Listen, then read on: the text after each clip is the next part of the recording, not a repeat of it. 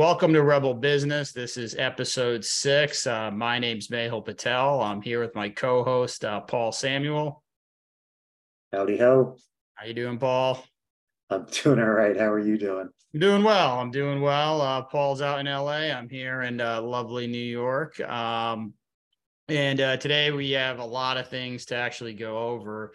So we'll jump into uh, the world of banking today. But uh, before we do, as we kind of have always done with each episode, we've talked about our co-producer, which is a chat bot uh, AI, and um, eh, pretty interesting developments that were happening this week. Uh, I don't know if you saw the headline, Paul, with IBM CEO coming out and saying that they think they're going to be able to potentially, I think, eliminate 30% of their uh, back office functions with AI. And so they put a pause on hiring um, 7,800 uh, positions. So, sort of what we were just talking about only, I don't know, four or five weeks ago is already manifesting itself in the way people, large companies are budgeting themselves and making decisions, which I think is kind of wild, the, the speed of this.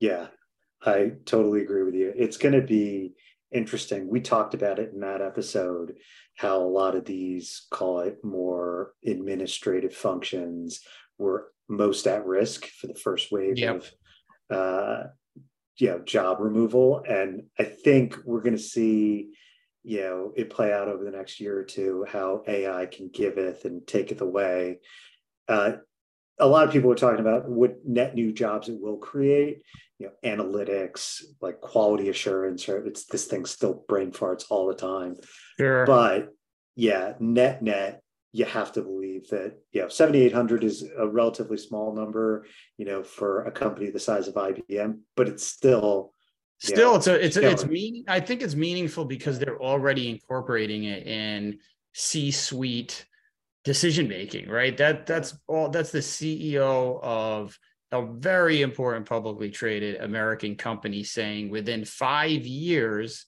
30% of their back office functions can be done by ai five years is really very fast. I mean yes. and for an entire you know operational functionality to be replaced by uh, a new technology um, you know, I think at first probably there'll be net losses in, in jobs, and hopefully as it creates efficiencies, it creates other opportunities for more. But um, I I'm just amazed at how much it's making the headlines and penetrating the headlines so quickly. Uh, I thought this was going to be a slower ramp up, but hey, we did say this was going to be more like electricity than it was going to be like the internet, and I stand by that. I stand by that. I do think this is going to be like electricity. The interesting thing for me as a parent is where do you push your child now, right? So uh, I mean, was, I don't know. That's right, like our generation, there was just this set of jobs that you knew were always going to be around, right? Mechanic, cashier, customer service roles, accountant of all sorts, accountant, right? Yeah, great point.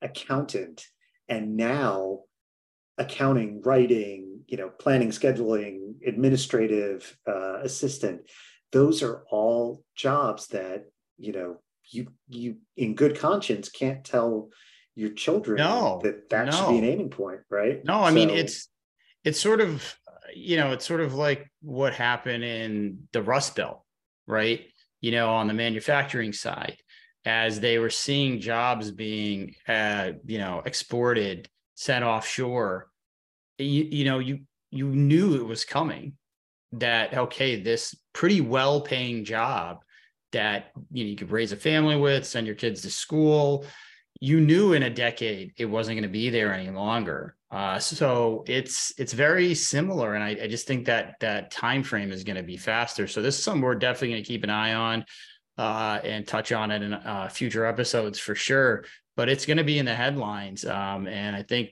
we we saw we just saw this happen over the course of a very short period. Um, you know, that was our first episode. We were talking about that, but something else we talked about in our first episode was we thought that uh, the banks would wobble again. So uh, why don't we play that clip? You know, three, four weeks ago, we had those regional banks wobble. Um, I think before Labor Day, we're gonna have another Okay. wobble with the regional banks. Um, Okay. I Wobble or wrong. failure? I wouldn't say a bank failure or a Okay. bank run, but a wobble where, you know, it's we're gonna breaking news type stuff and Right. CNBC will talk about it for three, four straight days again, and we'll see values drop. I want to be wrong on this, Yeah. but I don't think I'm going to be. I, so it was a wild week, right? Uh, with First Republic biting the dust. You can Uh, pat yourself on the back. It's okay. Oh We'll, yeah, uh, yeah. I definitely we'll pat give you that myself on the back. I posted that all over the place. I uh I I did it at CNBC a hundred times and hopefully uh hopefully they uh caught it. But um uh you know again I, I'm not happy I was right about it. Um Yeah. it's it's never a good thing when a bank goes under. Um but this you know this seemed like we weren't done with it uh uh you know whenever that was i think that was may or april Mid- 13th Uh, yeah, but but like all of this came down in March just to kind of set the stage, you know, for those who haven't been following the story. Uh, May first, um, First Republic was effectively taken over by bank regulators. It was very quickly sold to J.P. Morgan Chase. Uh, this marks the second largest bank failure in U.S. history after WAMU, which was uh, part of the global financial crisis uh, failures. Uh, the interesting thing about this, I think, is there hasn't been like this huge ripple this week in the mid market and small regional bank stocks, right? Like people are kind of looking at this as isolated problem only native to you know but when when it initially happened No, no, now. Like before when it happened in in March, everybody sort of suffered a little bit stock price wise. Right? The Yeah. whole industry uh saw a dip, but then things started to rebound and you know people have subsequently reported earnings. A lot of the, the mid bank mid major banks have reported earnings.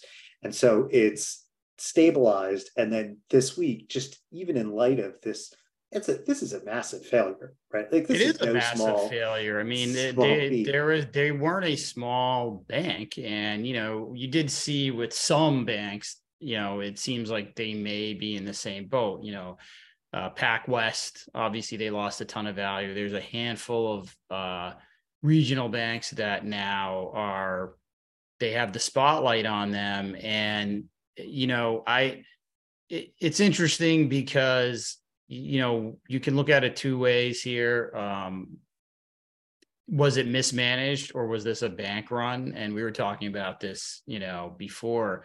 Um, it feels like it's a little bit of both. Uh, I I think it was more of a bank run though, honestly, where you know, yeah, they had some losses. Same with Silicon Valley Bank, uh, First Republic, Signature, but you know, once that momentum starts, you know, and people start tweeting things that hey, this bank is is in a lot of trouble. It's almost like what happened with the meme stocks in the opposite way, right? Where GameStop they were able to shoot up the value you can do the same thing on a downward side right and in the digital age you know people going out there people who have influence people who have a big viewership going out and saying the banking system is in crisis and there's a lot of trouble it does create more of a run. I'm not saying that you know they weren't mismanaged and they didn't have losses but it probably accelerated this right? I just think they just it just wasn't a lot of time to recover here and this is where we're at now where um you know you get bad enough headlines uh, it can it can put a bank under uh when it may not in fact be in horrible shape. But look when people pull deposits this quickly banks go under. That's just what happens. Yeah, that I was reading somewhere they lost hundred billion dollars in deposits in Q1 2023. And, you know, I, I guess the difference between this and just a traditional, you know, money center retail bank that you and I uh, use, the folks that are banking with First Republic have, you know, millions of dollars. They're very similar in nature to Silicon Valley Bank, right? They're yeah, moving very big similar. sums of money out and they're well networked within those circles, right? So word travels fast in wealthy. I mean, at full disclosure, uh, my company, we had accounts at First Republic.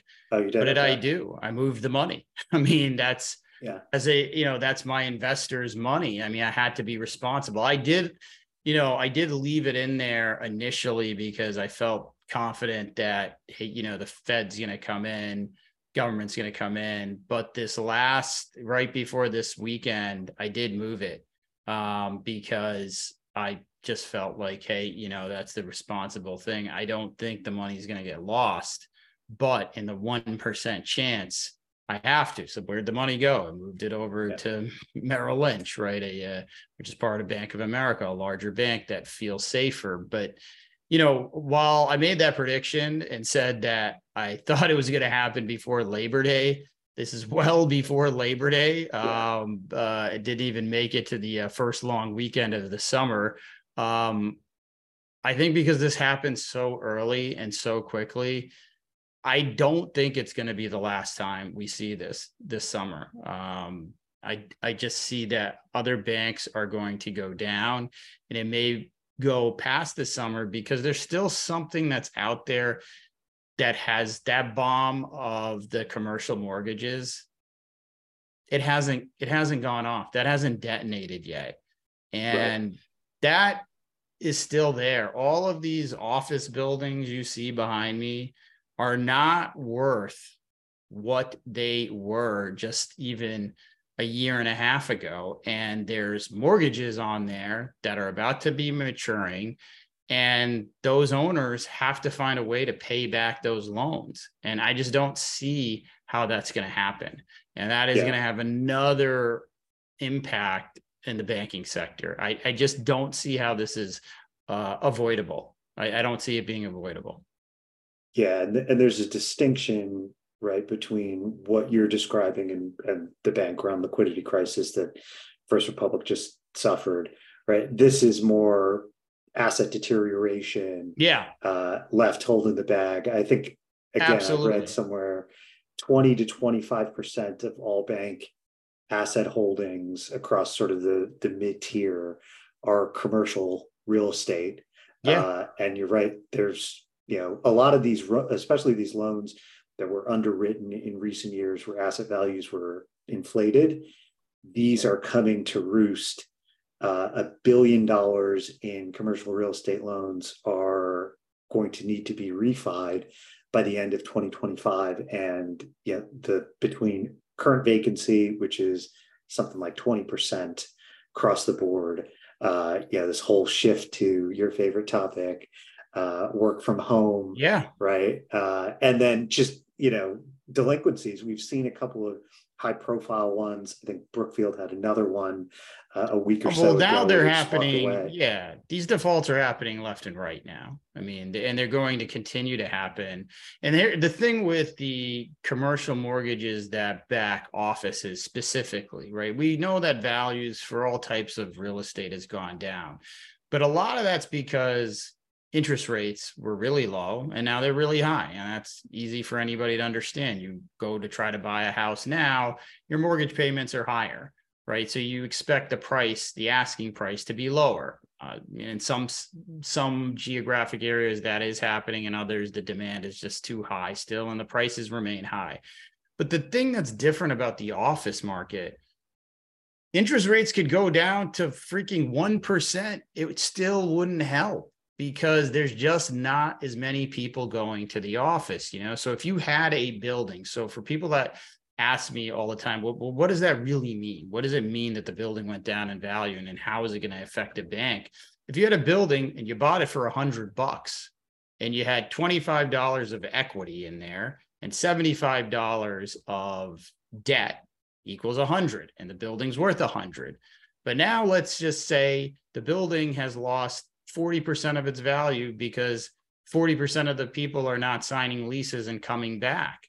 Your building's now worth $60, right? And you have lost the $25 of equity and you still have a $75 mortgage that you have to pay back. But even if you sell the building, you're only going to get 60 bucks. And so that's the problem. The bank that is owed that $75 is sitting there knowing that they're not going to get $75 back, nope. that they're likely going to lose 15 bucks on it. And when you start adding zeros to the end of those numbers, it adds up.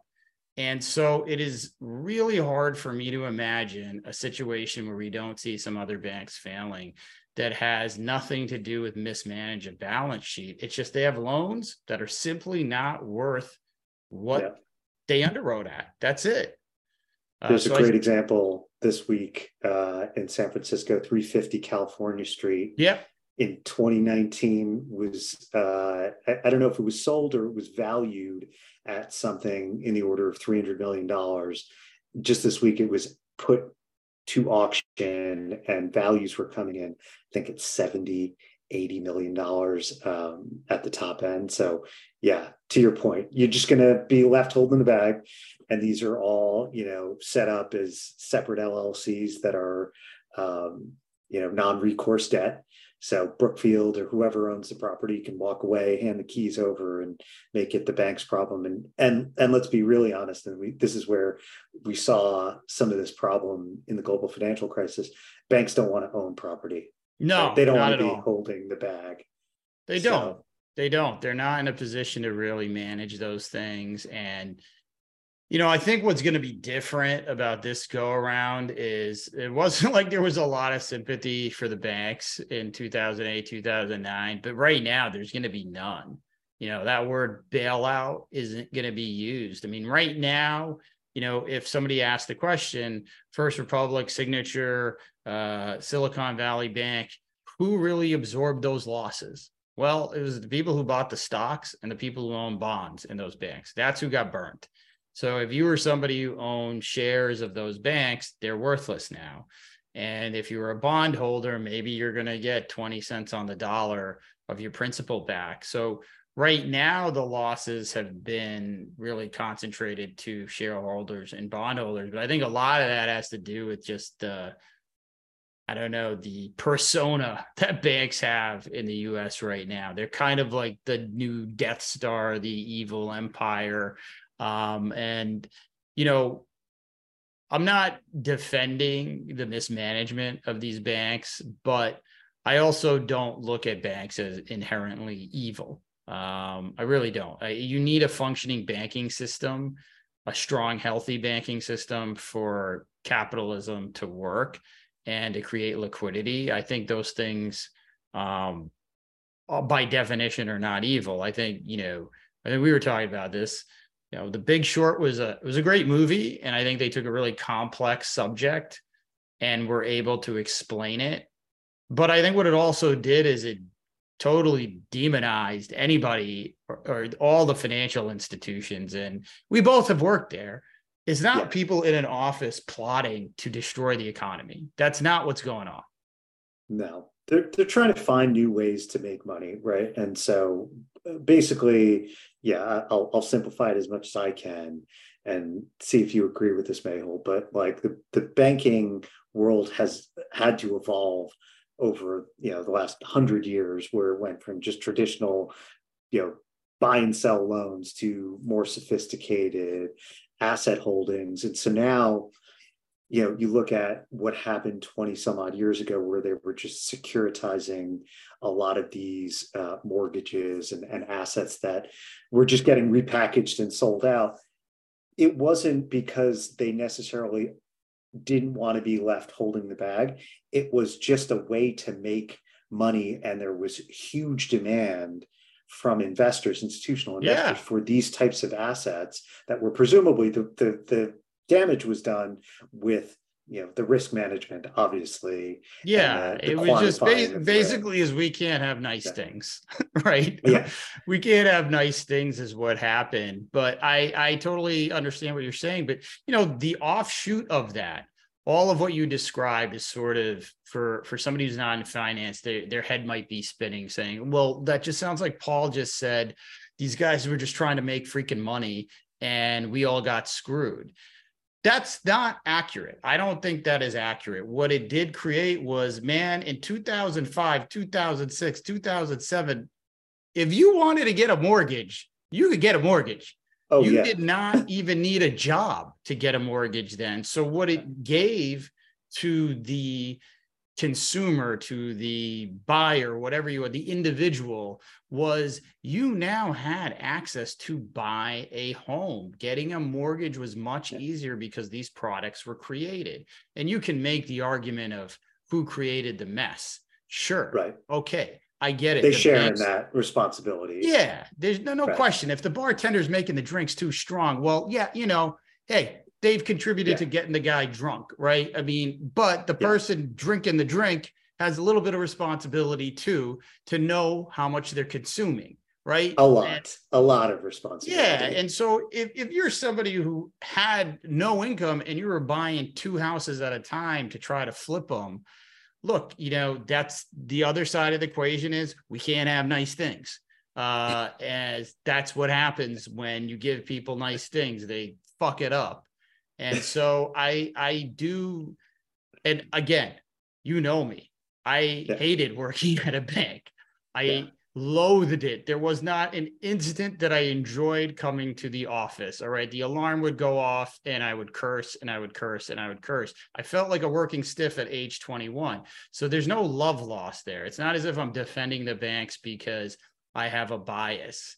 I, I don't. I, I really didn't enjoy working there. I did not aspire to be anyone in our department. You know, that wasn't what I was trying to do. But at the same time, to just place all the blame onto financial institutions is it's it's not even just naive, it's reckless and it can create things like a bank run, which is my concern, right? You start putting this on social media and saying that this bank and that bank you can create a bank run. And that's how we will all suffer from that. There will be less liquidity in the market. And so I just think this is a, so we're living through a very interesting time now because of the social media component. We didn't have that in 2008 and 2009.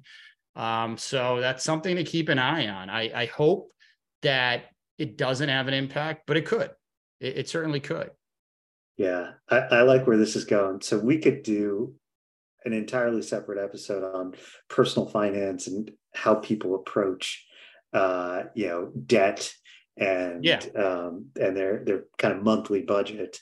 Uh, but yeah, I, I agree with you. I think that there's shared responsibility. We can't just indict banks uh, singularly in this. They were certainly partly responsible for perpetuating the mess and providing access to these no you know no doc low doc yeah. uh, borrowers. But yeah, it it it also bears saying if you knew that you couldn't service the debt and or you were hanging on by a thread yeah why man. did you do it in the first place and you don't go to the gym and try to bench 350 if you can't lift the bar yeah I mean, you just don't. You'll get crushed. And if you take on too much debt that you can't afford, yeah, you'll get crushed. That's what happens. I mean, it's third grade math. Uh, and I get that maybe those mortgages were complicated and you had mortgage brokers that needed to be regulated. They were really sleazy with their sales tactics. I get all that. And there's not just one single person to blame.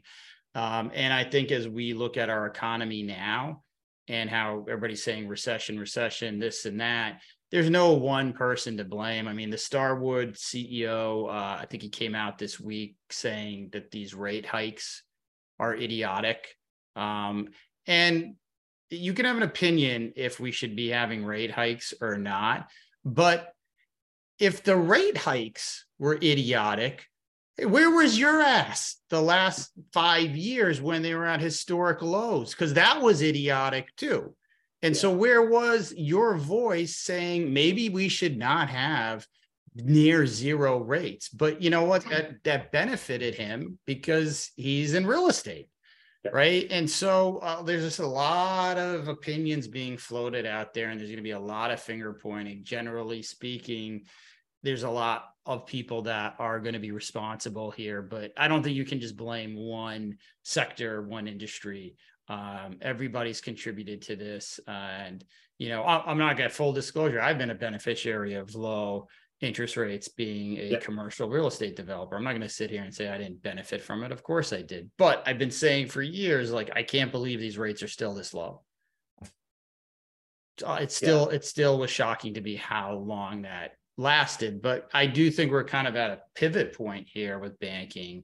You know, one other thing that obviously is going to change is from the kind of brick and mortar banking to the digital space right? You know, we're probably seeing potentially kind of the last years of this go into a bank branch, do your banking um, in that very traditional way. I mean, there's some interesting stats I saw about um, digital banking, and it was like 50% of Americans say they will use digital banking more.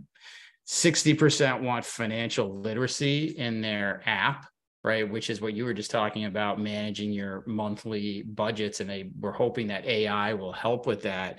But 74% of that 60% are from the ages of 18 to 34. So it's sort of like this whole new generation is going to come in and probably demand more on the digital banking side. I mean, I don't, I know if you have a different opinion of that, but it, that just seems like that tide's coming in oh it's it's already here right? I i'm not that generation but i am pretty firmly entrenched in digital banking. The the only problem that digital banking presents is if you have cash that you don't want to stuff under your mattress uh, they don't give you a mechanism to deposit cash. So like for example when you get married if a bunch of people stuff cash into envelopes and hand them to you uh, if you're only using an online bank.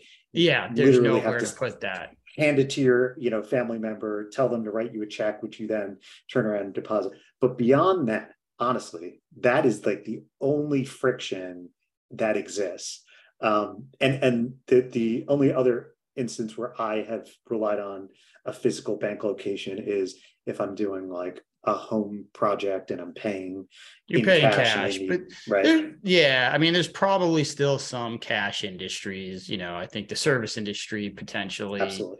might yeah. still people still might tip in cash I still um I still tip my barber in cash, um, cash. Yeah. but it, it's limited at this point you know it's interesting because like the banking industry is one of these industries that barely has changed right it's sort of always been old. Like I guess like the biggest change was like the ATM machine way back when was you know groundbreaking and then I don't know how much has changed since the invention of the ATM. I mean this is the industry where it's totally normal to go to work with a freaking bow tie every day of the week. I mean it is boring as fuck this industry.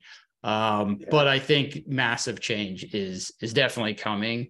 Um, I mean, look, I like you, you just said, like I think the vast majority of people probably don't need to go in. As somebody who I was a First Republic um, customer, client, whatever you want to call it, uh, I went into the branch all the time.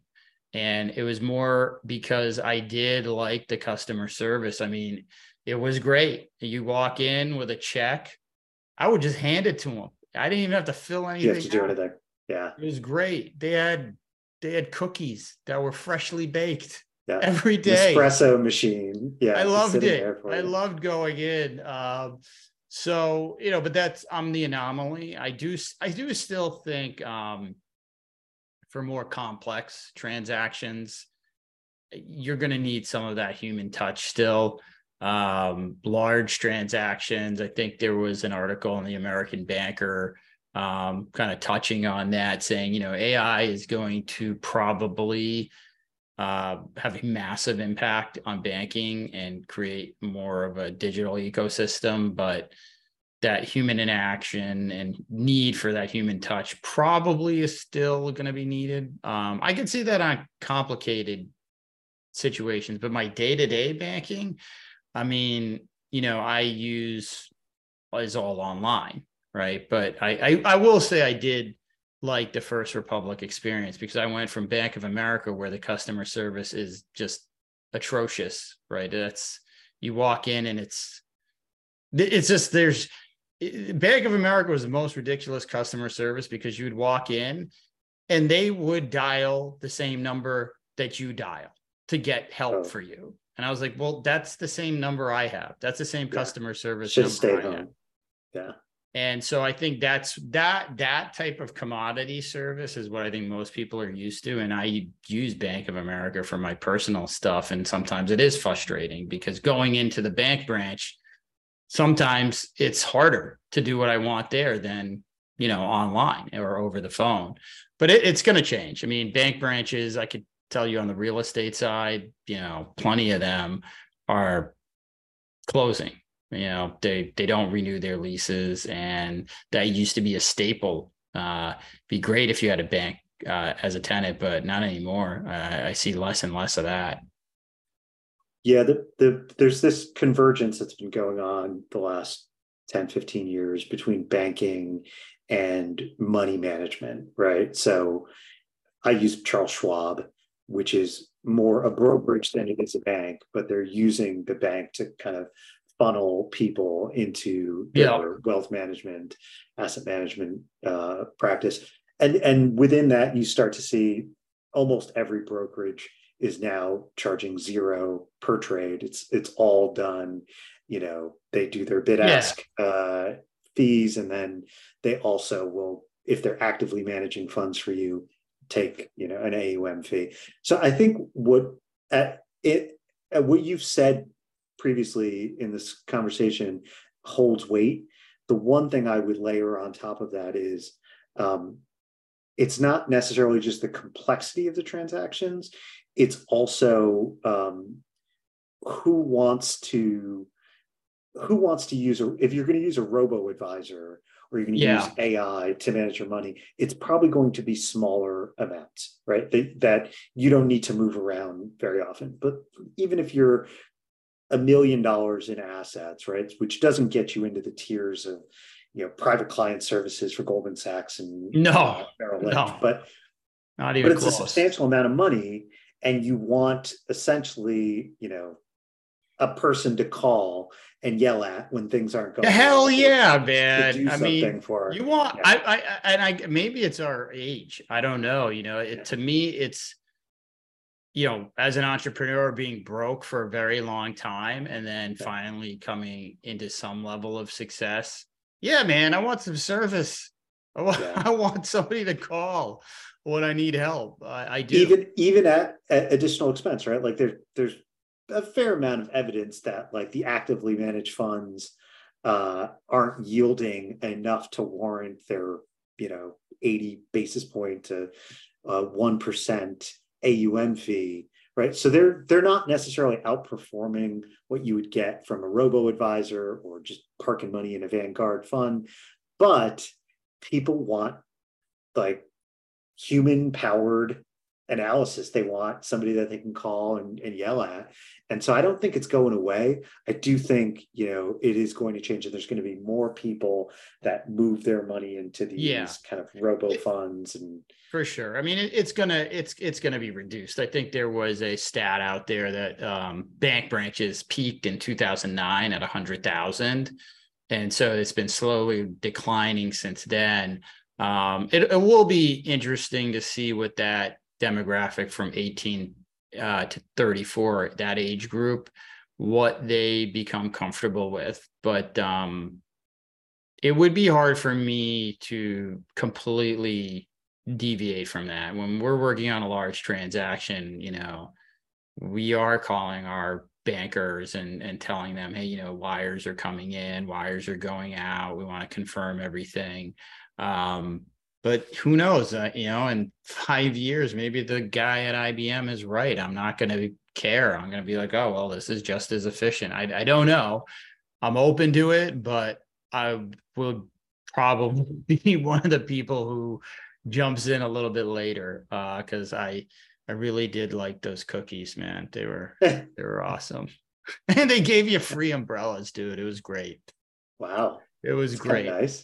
It was great. I have Especially in New. York, where you have to, your choices, when it's raining in New York, your choices of umbrellas, which are grossly overpriced and, you know, basically single use, is pretty thin. Oh Uh, no, it's the one of my two biggest umbrella that might get you across the street. Yeah, But uh, these are firm, man. These are big boy umbrellas, man. These I got three of them. These things are gonna last me. Uh, they're gonna last me that five years till AI takes over for sure. Oh. Uh, but it's an interesting topic. The banking uh, space uh, is something that we're probably going to bring up in future episodes because, like I said earlier, the uh, commercial real estate cyclone has just not hit landfall yet, and it will um, once it it's gets, scary. it is. think I, I, I think Yeah. it, it. I hope it is a slow burn, and I hope that we will be able to, eh, you know, really absorb some of these losses and and maybe own or sell these to other people, and and you can at least pay back a portion of the debt um, from that example I was talking about. Instead of sixty dollars, maybe you can get sixty-eight, and the losses will be tighter than we think but the office sector is the one that you know I'll keep bringing it up. Um, I am worried about, and again, I hope to be wrong. But uh, anyway, we're uh, coming to the end of our episode, and uh, something that Paul and I like to do because uh, we're big movie fans is uh, sort of this sec- seg- segment that um, we're calling trailer trash, where we watch a trailer and try to guess if it's going to be a hit or a flop and how much money it is going to make in its premiere weekend. And this weekend, uh, the movie that premiered was Love Again. It's a rom com, and I will read you the description of it. Um, it is coping with the loss of her fiance. Mira Ray sends a series of romantic texts to his old cell phone number, not realizing it was reassigned to journalist Rob Burns. Rob becomes captivated by the honesty of her words and the beautifully constructed text when he's assigned to write a profile of superstar Celine Dion. He enlists her help to figure out how to meet Mira in person and win her heart. Um, So, all right, so I all, watched the preview. Did you watch the I- preview? I did. I just watched the preview. I had no intention of watching this movie, but I did see. uh I did see the two minute preview. Not impressed, but Uh, it was two minutes and 53 seconds. And I know that because I started looking at the clock on that thing at about one minute and one second. And I didn't even want to watch the whole preview, dude. I oh, didn't man. want to watch the whole preview. It was like so bad that Priyanka I- Chopra, Jonas. You got to throw the Jonas in there now. Celine Dion, two of your favorites. I mean, it just there's nothing that could make me watch this movie. You would have to like five hundred dollars probably wouldn't be enough. You, you'd have to give me more money to go sit through this freaking thing. And it's it's just it's terrible. First, it's a, it's based in New York, and like anybody who's ever dated in New York, give me a freaking break. This guy's basically a stalker. All right, Yeah, that's, what he is. Yeah, that's what he sees stalking a widow, essentially. And yeah, and another thing is she, if she was a widow, I don't think she'd have any freaking problems meeting a guy. All right. I don't think any, none. I guess Yeah, she's heartbroken because the guy died, apparently, but right. it would, it's a, uh, but prediction wise, but uh, what do you think? Nine million dollar budget. How much money do you think it's going to make opening weekend? So, And just so my no, first before before you say anything, in 1993, a similar movie, Sleepless in Seattle, made 17 million dollars opening weekend, uh, which is in today's dollars would be 34 million. So keeping all of that into consideration, what do you think it's going to make uh, in its opening weekend?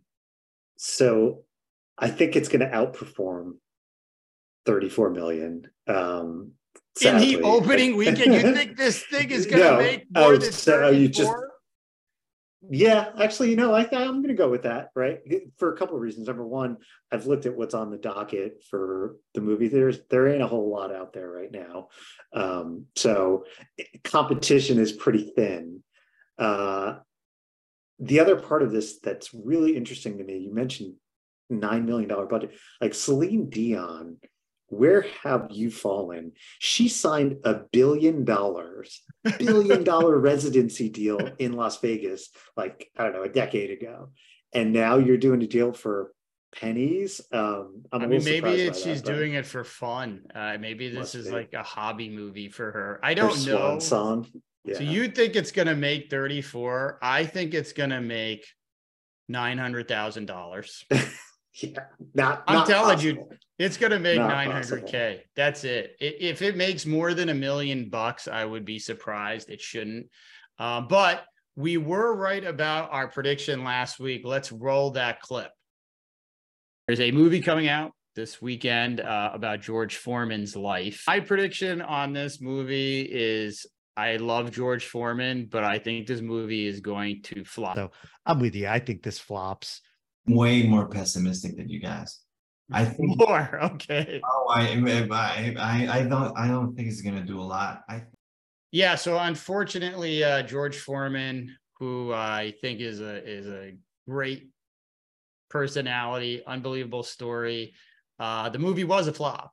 Um, it made one million dollars across three thousand theaters in America last weekend and the budget was 32 million. So I, am going to have to say that is going to become a flop. Uh, uh, again, I didn't want to be right because I'm a George Foreman fan, but that trailer, come on, I didn't have to Hold see it all. Movie. I didn't have to see the movie. Same, similar to Love Again. I do not have to see that movie. That trailer has told me all that I need to know. They're making, I'm putting $975,000. That's pretty, a pretty precise estimate. Nine hundred seventy-five thousand dollars. We'll see next week uh, who's right. That's a big gap: thirty-four million and nine hundred seventy-five thousand. But I don't know. Uh, anyway, that's going to be our episode this week. Um, let's hope no banks crash uh, this week. Fingers and, crossed. Yeah, you never know. You never know. No memes. Let's uh, hope uh, all ends well this week. But um, we will catch you next week uh, on episode seven. And until then, uh, have a good one. See everyone.